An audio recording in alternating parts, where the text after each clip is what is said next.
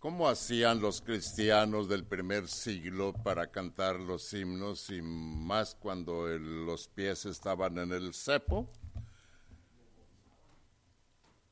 Los cantaban de memoria, ¿verdad? Yo, pienso, y a la medianoche ellos cantaban en la cárcel y los presos los oían. Entonces aquellos primeros cristianos traían algunos himnos de memoria yo creo aquí en la congregación muchos traen algunos himnos, si no total completo, de memoria. Entre todos, yo creo que sacamos el himno de memoria. Yo creo, yo pienso, porque el que está dirigiendo con la primera frase que empiece, entonces ya le, continuamos todo. No había papel.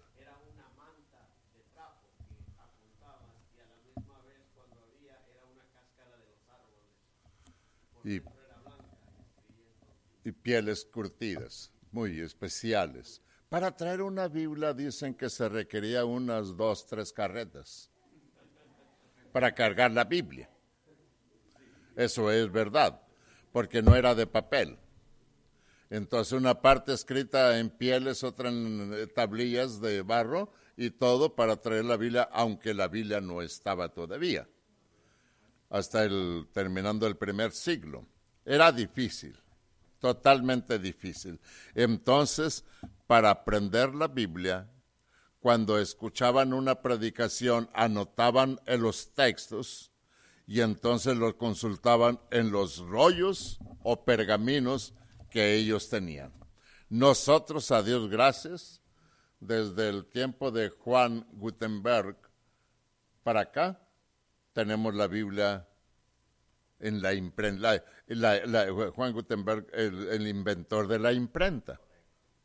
Y lo primero que imprimió fue la Biblia. Gloria a Dios.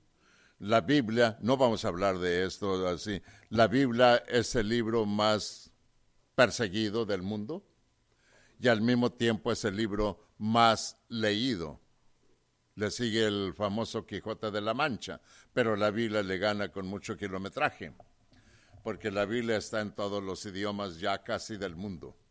Y donde quiera se lee la Biblia, poquito, pero la Biblia se está leyendo diariamente en tantos, eh, en todo el mundo, en otras palabras. Mateo capítulo 25, versículo 45.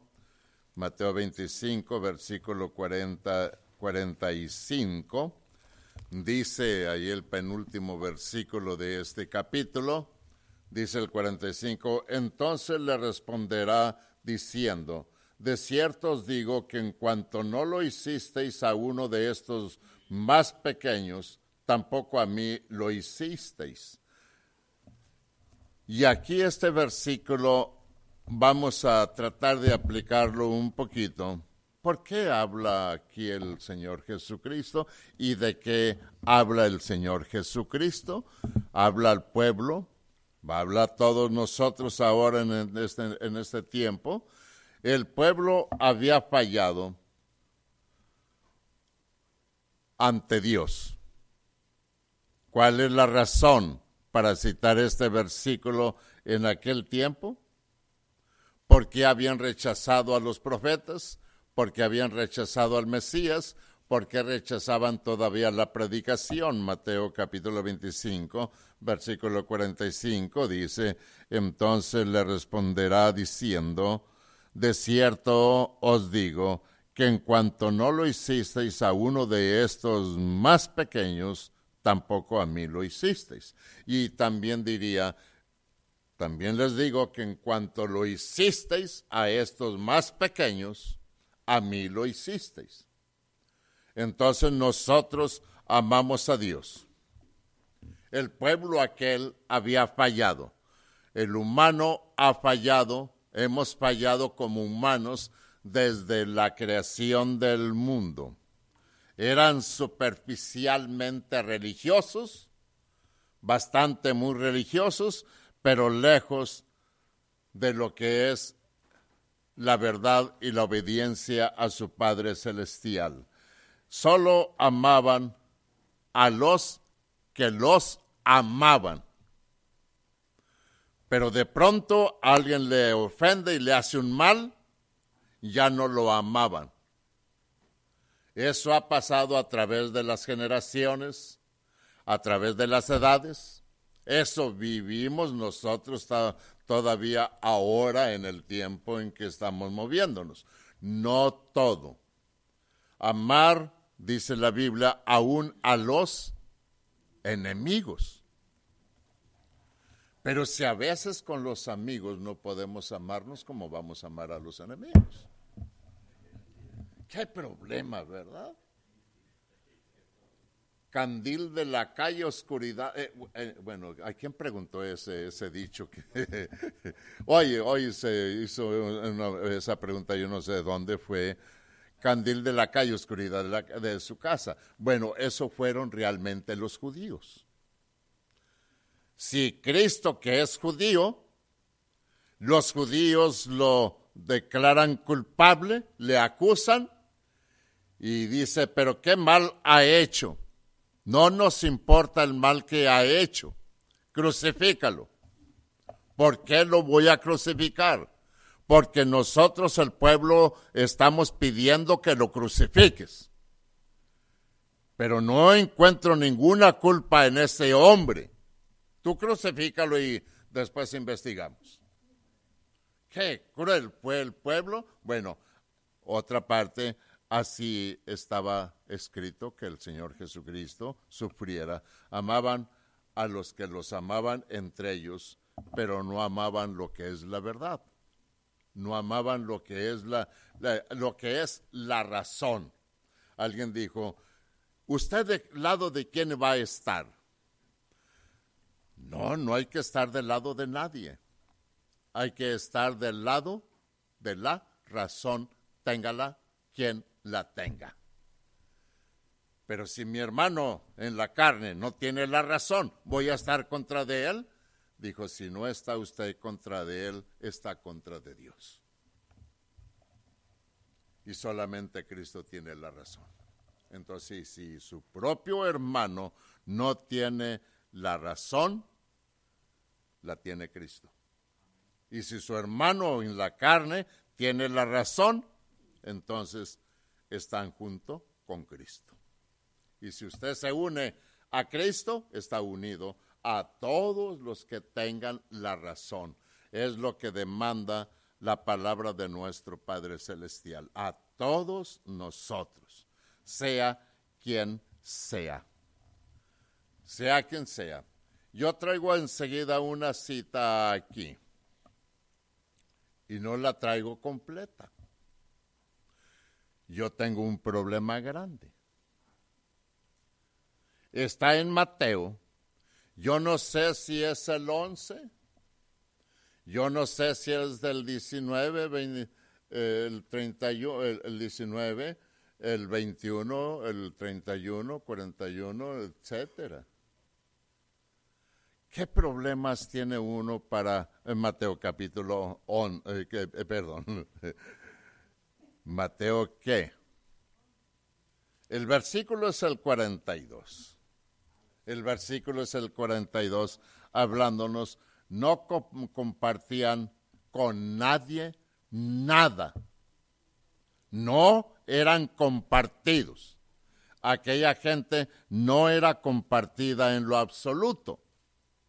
No se veían como hermanos.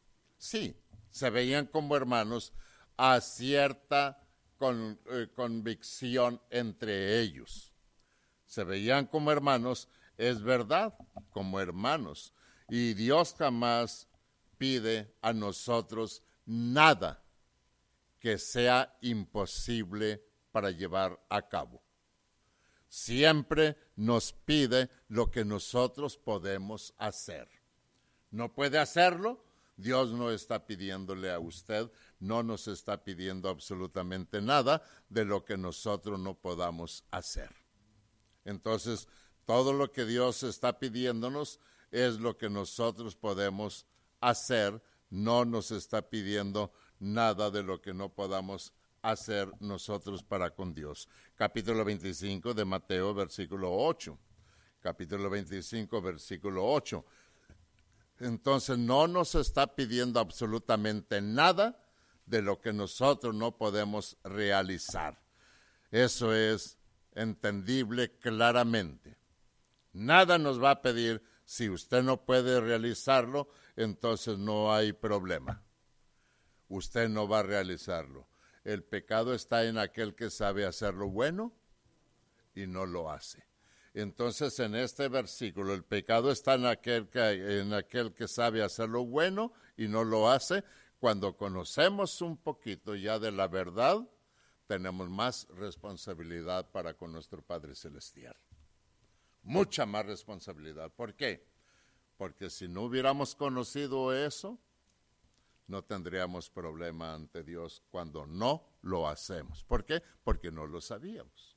Pero ya lo sabes, entonces ya ahora tenemos, tiene usted más responsabilidad. Por eso cuando se le habla a una persona el Evangelio, no lo obedece, esa persona tiene más responsabilidad en el juicio final como si jamás hubiera escuchado absolutamente nada.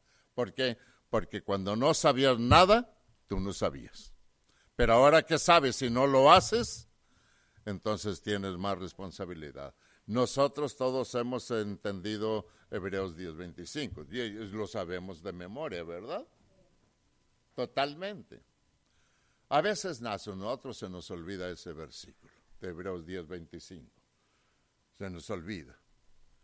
Que, los que lo saben de memoria, ¿qué dice Hebreos 10:25?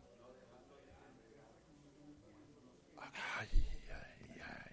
Ya, ya nos lo recordaron, ya ahora sí tendremos problema. No dejando de congregarnos, y lo dice, como algunos tienen por costumbre. Entonces allí están dos grupos. No deje de congregarse como todos aquellos que tienen por costumbre. ¿Qué costumbre tenían aquellos? No congregarse.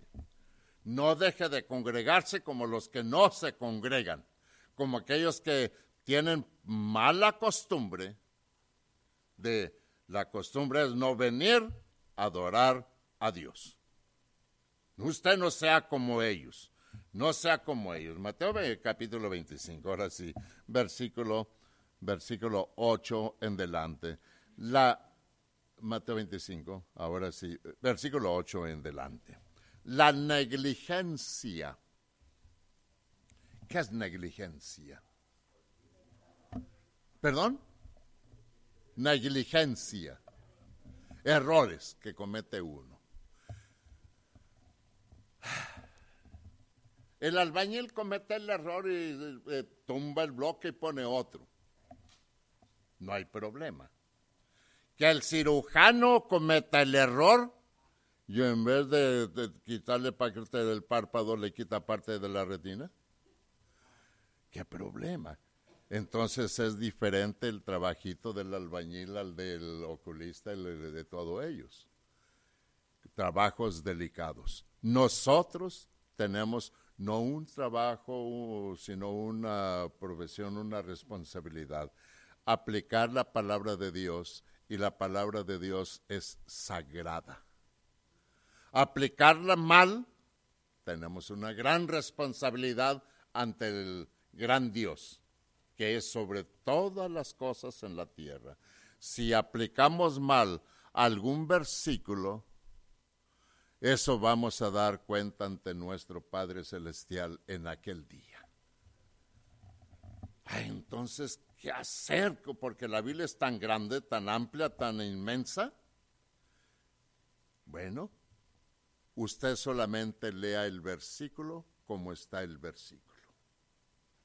El versículo es Dios hablando por medio de usted cuando está leyendo usted el versículo. Es Dios el que está hablando allí. El que está hablando allí. Entonces dice aquí, estamos en Mateo 25, versículo 8, el versículo 12, dice, y las insensatas dijeron, fíjese bien, las insensatas dijeron, ¿Qué es insensata? capítulo 25, versículo, versículo 8. Y las insensatas dijeron a las prudentes, danos de vuestro aceite, porque nuestras lámparas se nos apagan. Están pidiendo de todo corazón. El problema es que el versículo las cataloga como insensatas. Las otras son sensatas, pero son cristianas. ¿Qué le dice la sensata a la insensata? La sensata es cristiana. Haga de cuenta que nosotros somos la mitad uno y la mitad otro. Oye, las insensatas le dicen a las sensatas, tenemos problema. El aceitito de nuestra lámpara no nos va a aguantar. Dame tantito aceite. Las sensatas dijeron, fíjate que no. Hermanita, pero me vas a negar el aceite. Pues fíjate que sí. Pero eres cristiana, fíjate que sí. Tú también eres cristiana. Sí, pero cometí la falta, el error. Pues atenta a tus consecuencias. Atente a tus consecuencias. ¿Es bueno esa reacción? En este versículo es buena. Porque si usted da el aceite, le da el, aceite le da tantita sensatez y para usted deja esa tantita insensatez. Usted era sensata y le dio tantito, tantita eh, sensatez y agarró de ella tantita insensatez. Y a la hora que el esposo llega, cuando ya se le acabó toda la sensatez, le queda solamente la insensatez. Y el esposo no la va a aceptar. No le va a aceptar. Y otro más, ni aquella insensata le va a servir. Entonces, si te doy, no te va a servir, pero a mí me va a faltar. Dijo un famoso, Sabrá Dios quién sería, pero Sara era famoso. El que roba mi dinero, hojarasca roba. Pero el que roba mi reputación no le enriquece para nada, pero a mí me empobrece. Esos de filósofos y sabios, yo no sé. Yo nada más le digo lo que leí. El que roba esto no le va a enriquecer, eh, no, no, a mí no me afecta, pero el que roba mi reputación no le va a enriquecer a aquel, pero a mí me va a empobrecer. Yo creo que ese hombre tenía bastante razón. A Cristo trataron de robarle todo. Todo trataban de decir, trataron de difamarlo en una, en otra, en otra, en otra, en otra, en otra, en otra. Y Pilato les dice, dígame alguno de ustedes todos, el que quiera, ¿por qué quieres crucificarlo? ¿Cuál era la razón por la cual pedían que lo crucificara?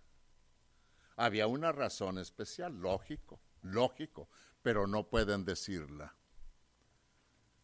Ellos no pueden decir la razón, pero lo llevan para que lo crucifique. ¿Cuál era la razón por la cual llevaban a Cristo a crucificar? ¿Perdón? Porque les decía la verdad. Ustedes tratan de amar a Dios, pero con los hechos lo niegan ustedes no son nada más que hipócritas tratando de ser grandes religiosos, pero la acción está totalmente al revésada. Señor Pilato, crucifícame este individuo. ¿Por qué? Porque le decía lo que era la verdad. ¿Por qué castigaban al apóstol Pablo. ¿Y por qué se le juntaba más gente al tumulto que dicen crucifícalo, mátalo, apártalo de aquí? Porque Pablo les decía la verdad. Me he hecho pues vuestro enemigo por decirle la verdad. Ahora el cristianismo en tiempo en que vivimos no tenemos persecución, no tenemos nadie que nos prohíba, no tenemos, hermano Raúl decía también, no tenemos nada que nos impida todo ello, pero a veces tememos a nosotros mismos, a nosotros mismos. Y nos imaginamos, y ahí es donde está uno de los grandes problemas de nosotros los humanos, que van a decir, van a criticar, todavía no le critican, ¿verdad? No. Pero lo van a hacer. ¿Usted es sabio? ¿Es vidente? No, pero de seguro. Entonces de seguro es vidente. No. Primeramente Dios. Y si estamos en las cosas de Dios, Dios sabrá cómo librarnos de todo ese problema. Y si nosotros sufrimos un poquito, bueno, Dios sabrá cómo liberarnos. Dios sabrá cómo liberarnos de todos esos, problemas. Mas las prudentes respondieron, versículo 9, para que no nos falte a nosotras y a ustedes, y más bien a los que venden y comprar para vosotras mismas. Pero ¿cómo van a comprar donde venden si ya está cerrado? Qué absurdas. Las sensatas, qué absurdas. Y si le hubieran dicho, hubieran ido a comprar donde venden. En la palabra hubiera existe nada más en la gramática, pero jamás ha servido para nada. Jamás ha servido. Después de, dice el versículo 9, para que no nos falte a nosotras y a vosotras, id más bien a los que venden y comprad para vosotras mismas. Pero mientras ellas iban, mientras ellas iban a comprar, vino el esposo. Y aquí nos paramos otra vez. ¿Dónde están reunidas estas mujeres? ¿De dónde vienen estas mujeres? en vez de venir a la reunión, salga directamente a donde venden el aceite. Salga directamente a donde venden para que llene su lámpara. No, vámonos a ver si conseguimos algo por allí, alguien que nos regale tantito. Esta es la reacción del perezoso. Esta es la reacción de aquel que lleva bastante eh, de comodín se acomoda a que el otro haga por él. No, pero, dice, termina el versículo 9, y comprar para ustedes mismas. ¿Se fueron a buscar? Pero mientras ellas iban, así se fueron. Entonces eran inteligentes, ¿no? ¿por qué dejan para el último, cuando sales de tu casa, ay, a ver si la hermana me trae tantito? Sal de tu casa, inmediatamente ves que no te aguanta hasta la hora indicada, pues váyase a comprar por allá. No, va a la reunión y cuando no le quieren dar, sale a buscar, es vuelta doble, tiempo doble tiempo doble, entonces no eran tan sensatas realmente, no, eh, con una sensatez no muy buena. Y mientras ellas iban a comprar, vino el esposo y las que estaban preparadas entraron con él a las bodas y se cerró la puerta.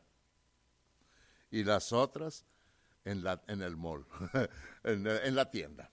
Las otras en la tienda. Después vinieron también las otras vírgenes diciendo, Señor, Señor, ábrenos. Ya traemos nuestra lámpara con suficiente aceite. Ahora sí ya vengo preparado, preparada. Mas él, el esposo, respondiendo, dijo, de cierto os digo que no les conozco. ¿Les conocía? Sí. De cierto les digo que yo no voy a abrirle porque el límite se acabó. Se acabó el límite de la hora que ustedes debieran estar aquí dentro. Eran las que se iban a casar. Olvídase la desposada de sus hartales, mas mi pueblo se ha olvidado de mí por días que no tienen número. Olvidas, eh, se olvida la novia de sus atuendos. Oiga que los tiene preparado desde hace tanto tiempo, porque muchas de las veces una que se va a casar está usando el vestido de su mejor amiga o de su hermanita la que se casó hace tanto tiempo. Y ya lo tiene preparado. Y si no tenía preparado, oiga, la que se va a casar tiene su atuendo. Vuelva usted su mente a tantos y tantos años atrás. Tenía su atuendo para el día que se iba a casar. Dijo mi bisabuelita, si no es nuevo, por lo menos bien lavadito y bien planchadito. Pero ya lo tiene listo. Nosotros vamos a encontrarnos con el esposo en aquel día. ¿Cuándo? Puede ser hoy, puede ser mañana. Entonces nosotros necesitamos estar preparados. ¿Cuándo? Desde ayer, dijo, le dijeron aquel. Le dijeron, perdón, con su lámpara bien preparada. Y si por bien es una redomita, así se dice redoma, aquí, por si se baja del aceite la lamparita y échale poquito más. Échale poquito más. Entonces nosotros a veces dejamos todo para el último. Para el último debiéramos prepararnos. Fallamos cuando no estamos haciendo lo que podemos hacer. Lo que podemos hacer. Si yo puedo hacerlo, ah, pero aquí en mí no me toca esto. Aquí se hacen los aseos. Muchas gracias a todos los que hacen los aseos. Agradecidos estamos porque tienen este templo bien arregladito. Pero entonces están dos papelillos allá en, el fondo allá. Y yo paso, usted pasa, dos papelillos. Ah, estas que hicieron las, mira, no las alcanzó la vista. Ahí se quedan los papelitos. Ya se les pasó a las que hicieron el aseo. Y yo lo miré, pero a mí no me toca. Yo no lo levanto. ¿Cometo falta? Sí, porque ya la, la persona que hizo el aseo ya lo hizo y se le pasó. Y yo que lo vi, no lo hago. No voy y lo levanto. Por capricho, porque no me toca a mí. No me toca a mí.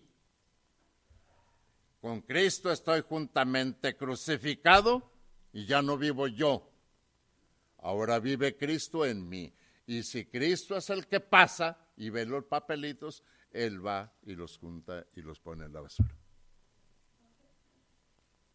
Él no dice, ay, no, el Espíritu Santo no se fijó, Dios se le pasó. No, Él va y los agarra y los pone en la basura.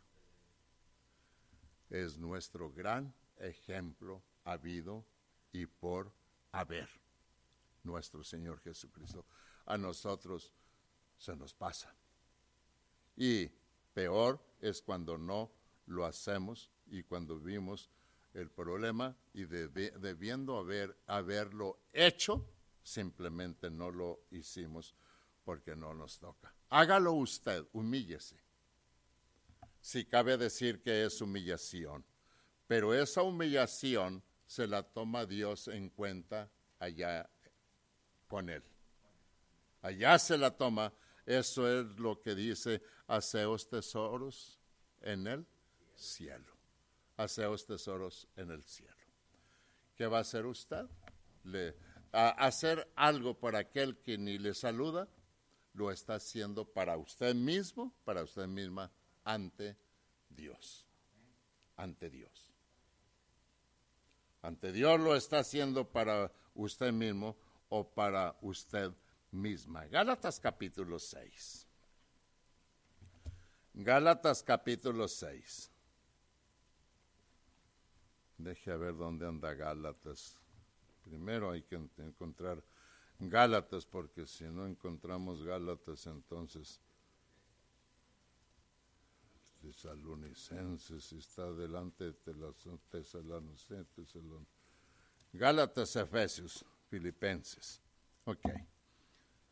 Gálatas capítulo 6, versículo 9 y versículo 10. Así que, según, tengamos oportunidad, hagamos bien a todos.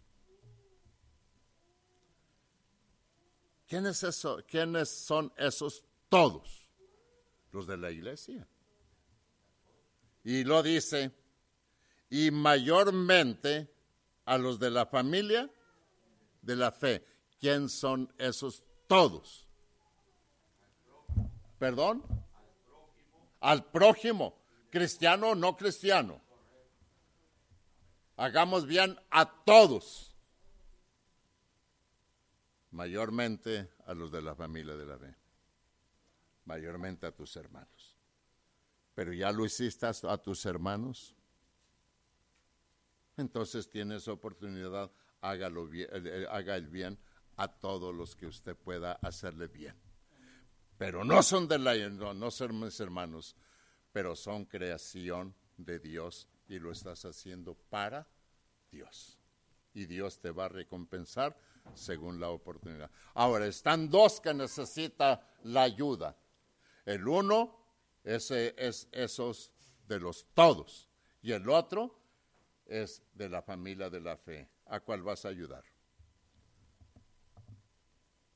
No podéis ayudar al, de la familia de la fe y ayudar al otro que es de los todos del mundo. Ayuda al de la familia de la fe. Al de la familia de la fe, porque es tu hermano. Tu hermano. Pero el otro es, a lo mejor lo ayudo, y a lo mejor lo gano para Cristo y pierdes a tu hermano que anda en problemas. Ayuda y fortalece a tu hermano. Si cabe poner la ilustración más poquito tosca, tu hermano en la fe se anda ahogando y el otro del mundo se anda ahogando también. ¿A cuál vas a salvar primero? A tu hermano de la fe. Y ahora el problema es que no sé si son de la fe, de seguro que son los de la fe las dos. Tu esposa se anda ahogando y también tu mamá. Eso lo dejamos allí. Eso lo dejamos allí. ¿Qué problema? Allí sí está un problema. Yo salvo a mi... Ay, Dios mío.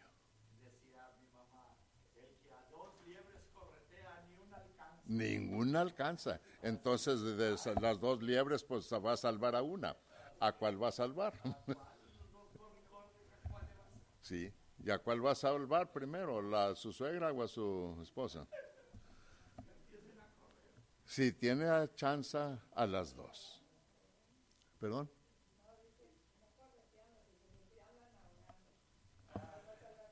El problema ya con la liebre uno la corretea y otro la alcanza. Ese es otro problema. Eh, Dios nos ayude. Nadie podemos contestar esa, eh, esa pregunta mientras no estamos, ni mientras no estamos en la circunstancia del problema. Solamente estando, yo me atrevo a tomar mi decisión así. ¿A quién va a salvar? Que nunca estemos en esa condición, que nunca estemos.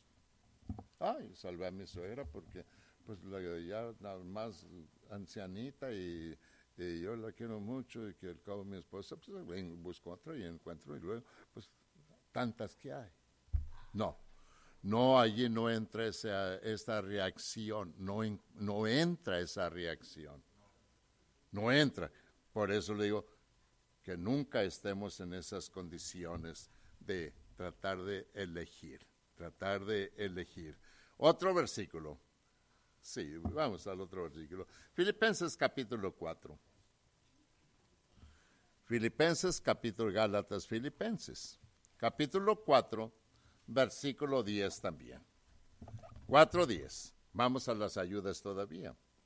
Versículo 9 y versículo 10. Lo que aprendisteis y recibisteis y oísteis y visteis en mí, esto haced o esto haz, y el Dios de paz estará con ustedes. En gran manera me gocé en el Señor de que ya al fin habéis revivido vuestro cuidado de mí. De lo cual también estabais solícitos, pero os faltaba la oportunidad. Los filipenses, Pablo, queremos ayudarte. Ya les llegará su turno. Pero estaban dispuestos desde antes de ayudar. Desde antes de ayudar, estaban dispuestos a ayudarle, eh, de mandarle alguna ayuda económica al apóstol Pablo para sus viajes misioneros. Que tienen que ver los filipenses con el apóstol Pablo. Los filipenses es parte de las cartas que escribe el apóstol Pablo a las iglesias por donde él anduvo llevando el Evangelio. De todos aquellos de Asia y todos aquellos lugares, el apóstol Pablo anduvo llevando el Evangelio entre frío, calor, hambre, sufrimiento y todo, pero Pablo seguía llevando el Evangelio. Y muchos lo ayudaron en muchos, económicamente. Dice, a tal lugar me mandaste una y otra vez.